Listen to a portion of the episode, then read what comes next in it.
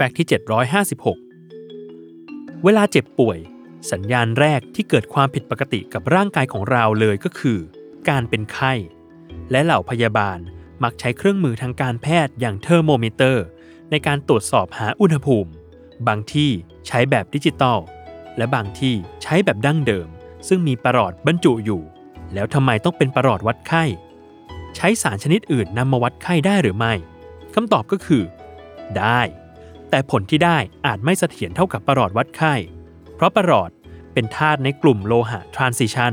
มีจุดหลอมเหลวหรือจุดเยือกแข็งที่ลบ 38.83 องศาเซลเซียส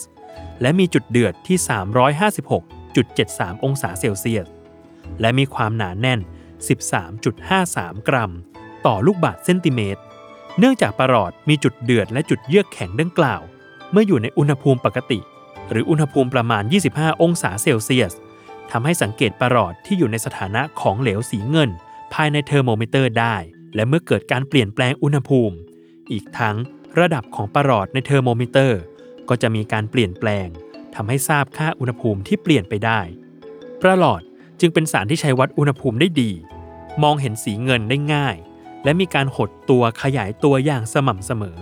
จึงทำให้ประหลอด เป็นสารที่มีความเสถียรในการวัดอุณหภูมิมากที่สุด แต่ก็ไม่ใช่ว่าประหลอดจะทำหน้าที่ได้ดีแค่สารเดียว เพราะสารอีกชนิดที่มักเลือกนำมาทำเทอร์โมมิเตอร์นั่นคือเอทานอล เพราะมันมีจุดเยือกแข็งและจุดเดือดที่ลบ 114.1 ถึง 78.3 องศาเซลเซียส